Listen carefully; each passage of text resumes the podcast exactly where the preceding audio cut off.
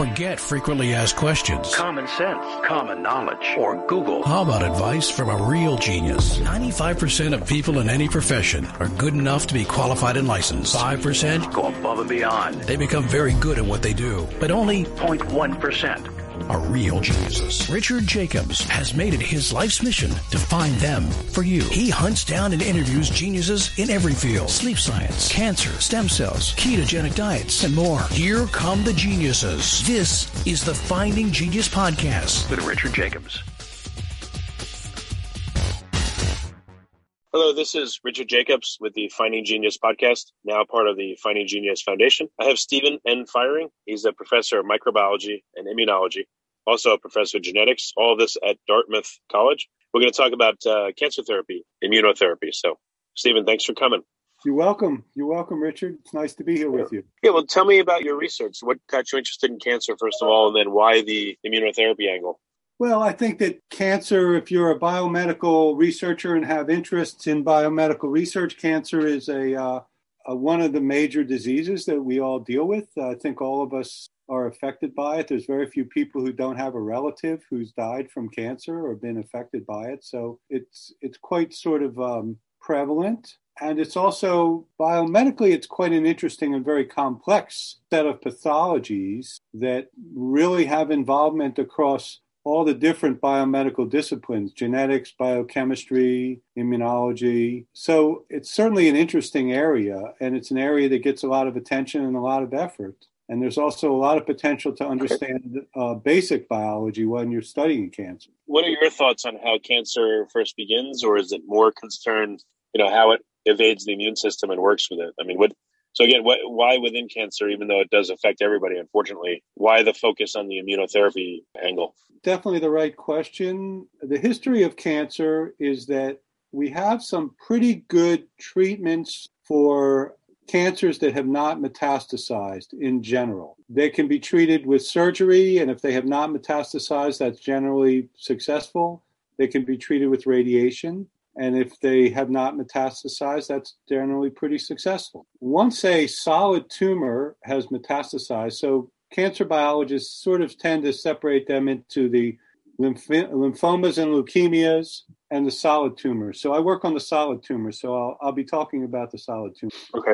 Once a solid tumor has metastasized, it's spread to other parts of the body from wherever the primary cancer site was. The outcomes are poor, almost universal. So in general, it's going to be a battle, and it's a battle that will enable the patient to stay alive for a period of time, but generally they're going to succumb to metastatic cancer. And often, because the therapy is primarily chemotherapy, which is getting better all the time, but in general, it's not particularly well crafted to only affect the cancer. So there's a lot of side effects, right? Most of us have known people. The obvious one is they've lost their hair going through chemo. We know that. We've seen it. We've had relatives. And there's a lot of other damage that's going on besides the losing of the hair, which usually comes back. And so the treatments for metastatic cancer are simply not good. Now, if we back up, there's been over 120 years of debate about whether the immune system recognizes cancer and is fighting cancer. I have a question here. How do you think metastases start, and is there communication, using like extracellular vesicles or other means, other cell-to-cell communication between primary tumors and metastatic sites? Metastases start as the tumor evolves and takes on that characteristic. We could get into sort of a lot of biomedical details, but I don't think that's going to be particularly interesting to the listeners. Okay. It is involving things like exosomes. There's a lot of complexity to it. It's not simply just breaking away from the cancer and getting into the bloodstream and then coming out of the bloodstream someplace else and forming another tumor. People know that there's a lot of circulating tumor cells in cancer patients. The vast majority of them are not going to form into metastases. So the metastatic process is quite complex. It seems to evolve a dedifferentiation of the cancer at the primary site so that it becomes capable of traveling through tissues, and then the sort of switching back into its previous characteristics once it gets to a favorable site where it can potentially start to grow. So there's it's a lot of complex steps in it. Exosomes are almost certainly involved. And there's a lot of research trying to understand the pathways. At what point do you think cancer starts interacting with our immune system? And what is the interplay like? How does it know what the immune system is looking for, that it's in danger itself of being attacked? And what do you think this dance or this dialogue or this interaction looks like at various stages? Yeah, so I think one of the most interesting points that's hard to demonstrate really effectively, but the idea is that we are probably getting cancer much more frequency, and before anybody ever knows it existed, the immune system has killed it. There is some data, both from mice and from some human studies, that support that, but it's sort of like what you can't see, you can't measure, right? So, but that's it's pretty well accepted, but the frequency and how important that is in protecting us is clearly debated. But the cancer develops different characteristics that can be recognized by the immune system. They're not recognized in the really robust manner that, let's say, a pathogen, a bacteria or a virus or a fungus is recognized by the immune system. But there are subtle signs which the immune system recognizes. It's likely that we would be getting cancer a lot more frequently if there was no immune system to protect us. And sort of the easiest demonstration of that is we have mouse lines they lack certain aspects of the immune system. And when they are treated with carcinogens that develop tumors because they cause mutations, the mice that lack the immune system components get significantly more tumors than the animals that have a normal immune system. So it's not in people, but it's a pretty good indication that the immune system is probably protecting us. Well, I'm sure it's protecting us, yeah. I mean, like you said, most cancers, I guess, if you look at all cancer, probably everyone has small bits of it in them, and most people's immune systems, keep it at bay for quite a period of time. And then when it does happen, again, people's immune systems reduce the incidence of metastases, but it still breaks through in many cases. But at least we have our immune systems to help us. That seems to be the view. That's the view. Like I said, because you're sort of trying to prove a negative, you're proving something that's been eliminated that you've never seen. There's not a lot of quantitative data. Another supportive idea is that, as you know, although cancer can hit very young kids, in general, it's a disease of late middle age and, senior citizen status, at which it's also, there's certainly weakening of the immune system that's going on at the same time, right? So there's another, it's a correlation, it's not a proof. In science, we have to recognize the difference between a correlation and a proof. But it does seem like the immune system is recognizing cancers and predicting and defending us. But then the point is we get cancer. So why do we get cancer? And I think one thing that people can understand clearly is that the cancer develops the capability to suppress the immune response against it, right? So it's literally protecting itself. Right.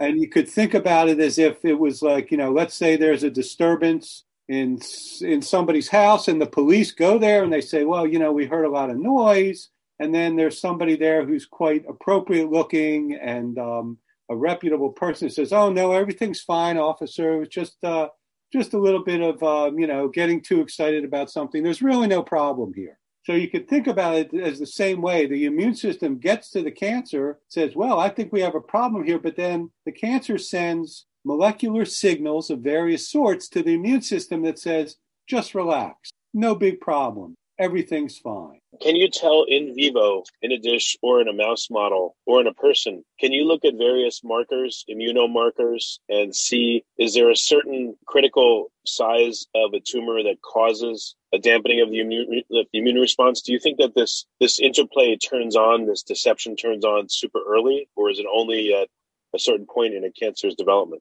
That's an interesting question. Likely it turns on relatively early so that by the time cancer is detected, it needs to be of some size, or you never know it's there, it's already happening, right? So if we look at tumors that are clinically recognized tumors in patients, there's obvious characteristics that we recognize as that's an immunosuppressive characteristic. The cancer is doing something that is protecting itself from the immune system. Before we continue, I've been personally funding the Finding Genius podcast for 4.5 years now, which has led to 2,700 plus interviews of clinicians, researchers, scientists, CEOs, and other amazing people who are working to advance science and improve our lives and our world. Even though this podcast gets 100,000 plus downloads a month, we need your help to reach hundreds of thousands more worldwide. Please visit findinggeniuspodcast.com and click on Support Us. We have 3 levels of membership from $10 to $49 a month, including perks such as the ability to see ahead in our interview calendar and ask questions of upcoming guests, transcripts of podcasts you're interested in, the ability to request specific topics or guests, and more. Visit findinggeniuspodcast.com and click Support Us today. Now back to the show. And often it's doing many different things. There's many aspects. Okay, yeah, I just wondered, from what I understand, a 1 centimeter solid mass tumor is approximately 1 billion cells, and that's maybe the first time that those things are observable at that size. And again, at that size, is it obvious that there's immune suppression going on, or is it does it happen much earlier than that, do you think? I think it probably has to happen earlier, because by the time it gets to that size, the immune suppressive mechanisms, which can be quite variable, there's lots of different things that get used, but they're there. And if you look for them, you'll find them in that 1 centimeter tumor, in that small tumor. They'll be there. So they must be developing earlier. And it's just harder for us to sort of study them, but they show up pretty early. What do you think some of the signaling is between cancer and our body? You know, is there a downregulation of certain receptors or cell membrane features that cause cause the immune system to bypass infected cells? Or like, what are these? What constitutes an immune defense? You know, Richard, it's probably all of the above. There's a lot of different possibilities. So one example, if you talk about down-regulating something, our cells have a molecule, it's called class 1. It's part of the immune system, and all the cells in the body express class 1. And it's one way in which the immune system could recognize, for example, a virally infected cell. So that the immune system defends us against viruses in part by recognizing cells that are infected and killing them, right? And one of the ways they do that is through the expression of this class 1 on the outer membrane. So a lot of tumors suppress the expression of class 1. They're not expressing it, they're expressing it at low levels. So that sort of helps make them more invisible to the immune system. The other things they may do are sort of positive things. They can express molecules that are directly immunosuppressive signals for other immune cells. They're simply giving those cells a direct immunosuppressive signal. Another thing they do is they secrete certain types of molecules that recruit immune cells, but the immune cells vary on a continuum between immunosuppressive and immunostimulatory. And so the tumors are secreting a molecule that recruits immunosuppressive immune cells into the tumor, so that when the active parts of the immune system that are recognized in the tumor get there, they get the message of immunosuppression from the immunosuppressive white blood cells the cancer has brought in. One of the things to understand about the immune system is that it's a constant balance of stimulation and suppressive signals. That's how it works. And the reason, you know, evolutionarily why it must work that way is because it's also able to damage the host, right? We get autoimmune diseases. They can be very severe. It's sort of like an army or a police force, that it's got weapons, but the weapons can damage bystanders. They can damage the civilians. They can damage the host. So they have to be kept in check. And there's constant stimulation signals and suppressive signals that are going on all the time in the immune system. So this idea about, well, the cancer has some immunosuppressive signaling, it's sort of not a surprise. It's going on all the time in order to keep the immune system properly balanced. Do you think it's possible that cancer could somehow signal our immune system to attack some of our healthy cells? Or is it not nearly that crazy? I was just thinking, I don't know how deep the rabbit hole goes, but that's why I asked. Yeah, no, I think that it'll probably not happen because the cancer has signaled that, but it can happen because the immune system is recognizing the cancer and the response can spread to healthy cells. So the immune system could start attacking healthy cells as well as the cancer. And in certain cancers, and the classic case is melanoma, where the attack of the melanoma by the immune system can also lead to the immune system attacking the normal melanocytes, which give our skin the pigment. And you can get patches of depigmented skin. It's referred to as vitiligo. And that vitiligo is probably, it's considered to be a good sign if you have melanoma. If you like this podcast, please click the link in the description to subscribe and review us on iTunes. Because it means that your immune system is recognizing and attacking melanocytes, and it's almost certainly also attacking the melanoma, which was what started the anti-melanocyte immune response. Oh, wow, okay. I don't think that the melanoma was actively directing the immune system towards the normal melanocytes. I think it's a byproduct of the recognition of the melanoma that then spreads to attacking normal similar cells. What are some of the common immune interactions that cells have even in a healthy state? And then maybe a few that seem to occur between cancer cells and the immune system that don't seem to occur between healthy cells? Well, one of the ones we were talking about is the downregulation of class 1. So the healthy cells express class 1, and the immune system is going around and basically looking at the class 1 and deciding whether it's appropriate or not, and getting information about that cell by surveying the changes in the class 1 expression on the cell. The immune system is getting activation and suppression signals all the time from cells, and it needs to be sort of given that those signals. It needs to be kind of kept in balance. And so one of the things that could actually help treat the cancer is to make the cancer be immunostimulatory, which is what I actually focus on. So we look at the cancer and we could say, yeah, it's got all these immunosuppressive characteristics. No wonder the immune system is not able to make much progress in destroying it. What if we give it a lot of immunostimulation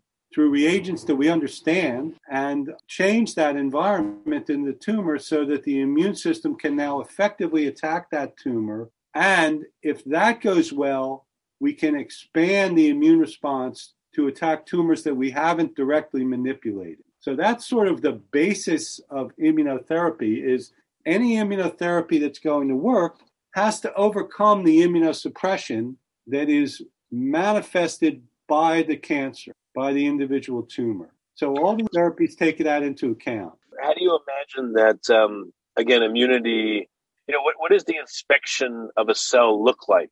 Is there a certain immune cell that is in the vicinity of a cell and it's continually sniffing or reading the exosomes put out by that cell, or like how would it observe the cell membrane condition in multiple spots on the cell membrane? How would it do such a thing, do you imagine? The first thing that really needs to happen is it needs to be an immunostimulatory environment, an inflammatory environment that will then recruit, particularly in the case of cancer, T cells, a certain type of immune cell, a T cell, to the site. And once those cells are being recruited to the site, then they will start to physically interact with the cancer cells and literally interact with class 1 on that cancer cell and look at whether the class 1 is saying, yes, attack me, or whether the class 1 is saying, no, you're not interested in me. So it's sort of a pretty odd but sophisticated system by which T cells recognize what immunologists call antigen. Antigen is something that lymphocytes recognize and respond against. Mm-hmm. And T cells in particular have a very complex way of looking at antigen. They look at pieces of protein on class 1 or its other part of what we call HLA or MHC, class 2. It gets into sort of a lot of details about T cells and how they do it, but it's quite interesting because what it's enabling the T cells to do is to literally look inside that cancer cell and look for aberrant proteins, whether they are from a pathogen or whether they're from a cancer, it's the same thing. They can see inside the cell and recognize cells that they are selected to respond against. Okay, so they look at surface receptors and other features to indicate the, you know, the interior condition of a cell. That makes sense. How sensitive is this observation? You know, if you have a healthy cell adjacent to a cancer cell, has it been observed, you know, in a lab that the monitoring is that good, it's that specific, that literally at the individual cell level, this can be observed? Yeah, it's very specific. So the T cell has one specificity. It's essentially looking for, in this case, class 1 with a particular peptide from an internal protein. But that cell probably has hundreds of thousands of class 1 molecules with many, many different peptides. But there's only going to be one that T cell is interested in and will recognize. And so one or two or a few of these class 1 plus peptides that interact with a specific T cell, and the T cell receptor recognizes that interaction, and that T cell will attack that cell and kill it. So it's very specific, and there's lots of signals that are going to be ignored to get to the one that's really the one that particular T cell is after. And every T cell is looking for a slightly different signal. So that enables us to respond to all sorts of different antigens. I do understand it's specific. I'm just wondering, literally, how is this sensing accomplished? Is, you know, for a given cell that would have this ligand or protein or whatever it is on its cell surface, you know, I guess it would have it in hundreds or thousands of places, and it would be evenly distributed over the cell membrane periphery, or like, how do you envision this happens? Yeah, more or less, there is some clustering that happens, but its first approximation, it's fine to say it's evenly distributed. And then if there is a stimulation so that the T cells are recruited to the area and they're active and they're looking for targets, then they're scanning the surface and they're interacting with their unique, each one has a unique T cell receptor, it's called, that will he's scanning these class 1 molecules, and if they find the right peptide on the class 1 molecules, they'll lock onto it.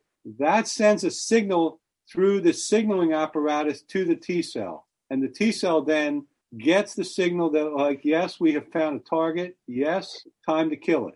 And they will express the various molecules that will enable it to kill the cell that it's formed a target with, which becomes another sort of complex process. But once the decision is made, then the steps are always pretty much the same of what's going to happen next. It's going to form a tight bond to that cell, and it's going to start secreting these molecules into the space between the T cell and the target cell that will form pores, literally, in the membrane of the target cell. And then it will secrete enzymes that are going to enter that target cell through the pores and basically kill it. So the decision comes from that class 1 peptide interacting with a strong enough affinity for the specific T cell receptor that's all over that T cell. I thought there was, and there are other mechanisms like phagocytosis. What does that look like mechanistically versus this? So there's two sort of broad arms of the immune system. The adaptive immune system is the lymphocytes, and they develop, each of which has the unique capability to recognize antigen. When they get antigen, they expand like many, many fold. They attack the source of the antigen, whether it's a pathogen or a cancer or something else, or an infected cell, until the antigen is gone. And then most of those cells die, and some of them form memory cells, which are going to be able to protect us if we see that situation again. This is the basis of vaccines, right? We're all waiting for a COVID vaccine. Some of us have gotten it. And the idea is we're going to train our immune system and our lymphocytes to recognize that and to have memory cells that as soon as they see that, they start to divide really fast. They create a whole army of cells that will attack that pathogen, right? So that's the adaptive arm of the immune system. There's also what's called the innate arm of the immune system, which are things like macrophages, neutrophils, these other cells that they don't really, they're not specialized for a particular antigen, but they respond to immune signals, to inflammation, and they can attack and kill tumor cells. One example would be if a tumor cell, let's say, expresses no class 1 at all, right? No class 1, not just a little bit, but none. Then there are cells, they're called natural killer cells, which actually have receptors that they're scanning if there's an immune response going on and they find a cell that doesn't express class one, they will kill that, right? Because it's like, wait a minute, you're hiding from us. You're not allowed to hide from us. And that's the system whereby we'll get rid of that type of cell, right? What's the secondary recognition? If they're not recognizing the MHC class one, what are they recognizing instead? They're recognizing the lack of class one. So they have a receptor, the suppressive receptor, that when it interacts with any class one, it sends a suppressive signal to the natural killer cell. But if that natural killer cell is scanning a cell and they are not getting that suppressive signal, then they may say, you're a target. Okay, right? I see what you mean. So even these sort of individual systems that I'm pointing out, they also illustrate how the whole thing works, right? The activating signals and the suppressing signals and the constant balance. Okay, I got you. Interesting. So what are you working on in particular? Like what's your specific work about? What I work on is pretty simple. We've now discussed the idea that the tumors that we recognize, we know they're immunosuppressive. The immune system recognizes them. There's variability in how well they recognize them across different tumor types and in different patients. But in general, the immune system recognizes them. But they are immunosuppressive. The tumors are suppressing the response. We know of various sorts of reagents that are very immunostimulatory. We put them in our vaccines, right? So in the vaccine, they're usually called an immune adjuvant. And the vaccine will have an adjuvant that wakes up the immune system and an antigen, which is what the immune system recognizes. So for the COVID-19 vaccines, it's the spike protein is the antigen, and there's various adjuvants that depend upon the vaccine. So those adjuvants are immunostimulatory. So essentially what I study is directly putting an immunostimulatory reagent of some sort into a tumor so that the immunosuppression is changed into immunostimulation. And then a whole series of events occur because of that. And we're trying to understand what are those events and how do we optimize it so we get the best immune response against the tumor that we've physically treated in some way, and we get the best response that's going to go out systemically and find the metastatic disease and attack. So depending on the type of cancer, are there tried and true methods that the cancer uses? I know they're heterogeneous, but again, still, is there a sequence of immune suppressing events that happen? Is it common, across tumors or amongst particular tumor type? Does it happen the same way all the time? There's 10 or 15 mechanisms that are likely to, some fraction of those 10 or 15 mechanisms are going to be involved. Generally, there's certain types of immune suppressive cells that will have been recruited into the tumor. Most commonly, certain immune suppressive innate cells. You remember we talked about the innate and the adaptive. Mm-hmm. So there's a lot of innate cells. And one thing that we've learned in the last, let's say, 20 years is that most of the recognizable immune cells, the white blood cells, they can have different phenotypes spanning very immunosuppressive to very immunostimulatory attacking, right? The same type of cell, whether it's a macrophage or a dendritic cell or a neutrophil or a lymphocyte, a B cell or a T cell, they can span from being really immunosuppressive to being really immunostimulatory, where they attack and they recruit other cells to attack. So when we change the environment usually has a lot of immunosuppressive white blood cells of various sorts because the tumor has recruited them. We can change their phenotype so that they are no longer immunosuppressive because they have a different set of signals and they respond to that different set of signals. And now they may be able to turn around and immediately attack the tumor,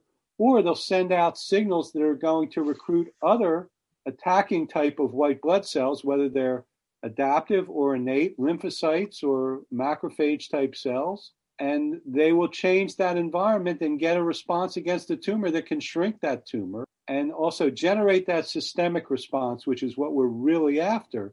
Getting back to sort of what we were originally talking about, the thing that's really exciting about immunotherapy, there's two things. The first is, other than chemotherapy, it's the only approach that can really treat metastatic disease. And as we discussed, for solid tumors, it's the metastatic disease that's generally what's going to really kill the patient, really cause the problem. So It creates a whole new approach to treating the worst aspects of solid tumors. So that's really exciting. And the other aspect that's very, very exciting is just like we get immune memory against a pathogen, you know, we've been vaccinated against pathogens and we're not going to get them.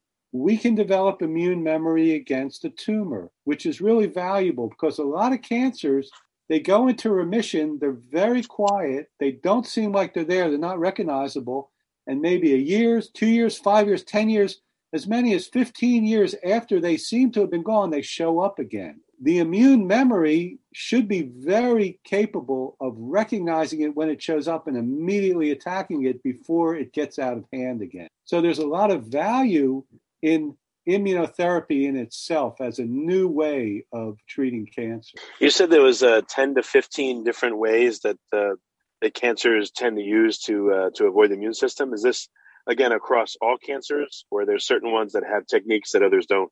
Yeah, I think every tumor does not use every technique, does not have every technique, but there's common themes, and there'll be more or less of one type of suppressive mechanism than in another. So in a lot of I do a lot of work in mice and artificial tumor models that we give the mice the cancer. And, you know, there's some models, they recruit a lot of what we call myeloid-derived suppressive cells. They're a phagocyte, macrophage-type cell that's very suppressive. And then there's another type of cell that's actually a T cell, which is very suppressive. It's called a T regulatory cell. And a lot of these models will be very heavy on that, right? So they'll probably have some of both, but often there's like, well, this is a very T-reg heavy model. And so those are the mechanisms that are sort of being used. And this one is a very myeloid-derived suppressive cell regulatory model, suppressive model. So there's themes, right? And then there's other molecules they can make that are going to be immunosuppressive, and they'll have more or less of these sorts of other immunosuppressive molecules. What about metastasis versus primary tumor? Again, are there different mechanisms yet of immunosuppression and metastases? Or when you talk about the 10 to 15 methods, that's pretty much for any solid tumor wherever it lives? Yeah, there's going to be variability between the primary tumor and the metastatic disease, but it's not going to be that large, right? Like the metastatic tumor is not going to be radically different in how it is suppressing the immune response, but it's going to be genetically different. That's quite clear. The metastases have different genetic changes than the primary tumors. They have other tendencies, and they're going to have different tendencies of how they suppress. But in general, it's not going to be like completely different. Okay, yeah, I just wondered if there was a difference. What about before chemo and after chemo? Does that unlock certain methods that tumors wouldn't use before, but now they do? Yeah, almost certainly it does. Yeah, chemo will really, really put a lot of pressure on tumor cells. They will evolve. The ones that survive the chemo are often pretty radically different than the tumor that started. And so that will include all sorts of survival and immunosuppressive mechanisms are likely to be somewhat different. When you use chemo, you get a remission. It seems like the cancer is pretty well gone, and then it comes back. Tends to be quite different. The first obvious thing is it's almost always very resistant to further chemotherapy. And so that's the thing that happens. But now we're also finding that it's also quite likely to have very different immune suppressive mechanisms, in part because it's been, the vast majority of it's been wiped out. And so a few selected cells have survived, and then they've repopulated. So they have differences from the parent clones. They've survived probably a lot because of the genetic and what we would call epigenetic around the genetic differences that they had as compared to the vast majority of cells. What, if you're to characterize the epigenetics of cancer cells, I mean, I know that's a big statement, but I don't know, are there any particulars that come to mind that really stand out? It's deregulated, right? Is there like a reduction in methylation, a reduction in histone acetylation? You know, there could be global reductions or increases in methylation or histone acetylation, and they could be totally opposed by local increases or decreases in DNA methylation or histone acetylation, right? So in general, the tumors tend to be more methylated but that's not a hard rule. But certain loci, certain important genes may be methylated more frequently or may be demethylated and getting expressed because methylation is associated often with silencing of the gene. So the epigenetic changes are very variable, and there could be global changes and then there could be local changes that are opposed, both of which matter in the biology of the tumor. But in general, compared to normal cells, the epigenetics and the actual DNA sequencing, the mutations, are very much deregulated. The whole genome has been deregulated. And that, I guess, that allows the opening up of abilities that, I guess, embryo-like or stem cell-like. Yes, exactly. Tumors express a lot of genes that are like, it's like this is not the right gene in the right tissue, but somehow this tumor is now expressing it when it should never be doing that. Or like you say, it's an embryonic gene that hasn't been expressed since fetal stage, and now here it is expressed in this tumor. So yeah, they have very deregulated gene regulation, which is a hallmark of cancer. So what, with your particular research, is there anything that's looking promising in the next year or two that you think you're going to have a breakthrough on? Well, every person working on cancer therapy has a particular strategy that they're working on, and I work on something which is a little bit different with my colleague, Nicole Steinmetz, who's at University of California, San Diego. We identified a plant virus, Cowpea mosaic virus. It does not infect animals, but it turns out that it's very immunostimulatory. So if we get back to the basic idea of you want to put something into the tumor that's going to disrupt the suppression and create an immunostimulatory environment, we're working with this quite actively, this Cowpea mosaic virus. And it's what I have my funding around that really supports most of the work in the lab is to work on this particular reagent to stimulate the immune response against a recognized tumor, get the immune response to be active and eliminate that tumor and increase the systemic immunity against that cancer type. Okay. Well, very good. What's the best way for people to learn more about your research? What are some resources for them? What's your website, et cetera? Well, you could go under my name at Dartmouth. I think searching under my name, unfortunately, the name Fiering, F-I-E-R-I-N-G, is an unusual name. So if you search in Google Scholar or PubMed for Fiering, particularly S-Fiering, I'm the only thing that comes up. And you can. Another thing is that I'm involved with a startup called Mosaic Immunoengineering, and the goal of the startup is to develop the Cowpea mosaic virus and other intellectual property that has been developed around it to get that into clinical trials and trying to treat patients. So that would be another source of information, going to the website for Mosaic Immunoengineering. All right, very good. Well, Stephen, thank you for coming on the podcast. It's really interesting, and I know there's a lot more to know about the immune system, but I rarely get immunologists or people working with the immune system. So it shed some good light on cancer, and thank you for coming. Thank you, Richard. Thank you for inviting me. If you like this podcast, please click the link in the description to subscribe and review us on iTunes. You've been listening to the Finding Genius podcast with Richard Jacobs. If you like what you hear, be sure to review and subscribe to the Finding Genius podcast on iTunes or wherever you listen to podcasts. And want to be smarter than everybody else? Become a premium member at findinggeniuspodcast.com. This podcast is for information only. No advice of any kind is being given. Any action you take or don't take as a result of listening is your sole responsibility. Consult professionals when advice is needed.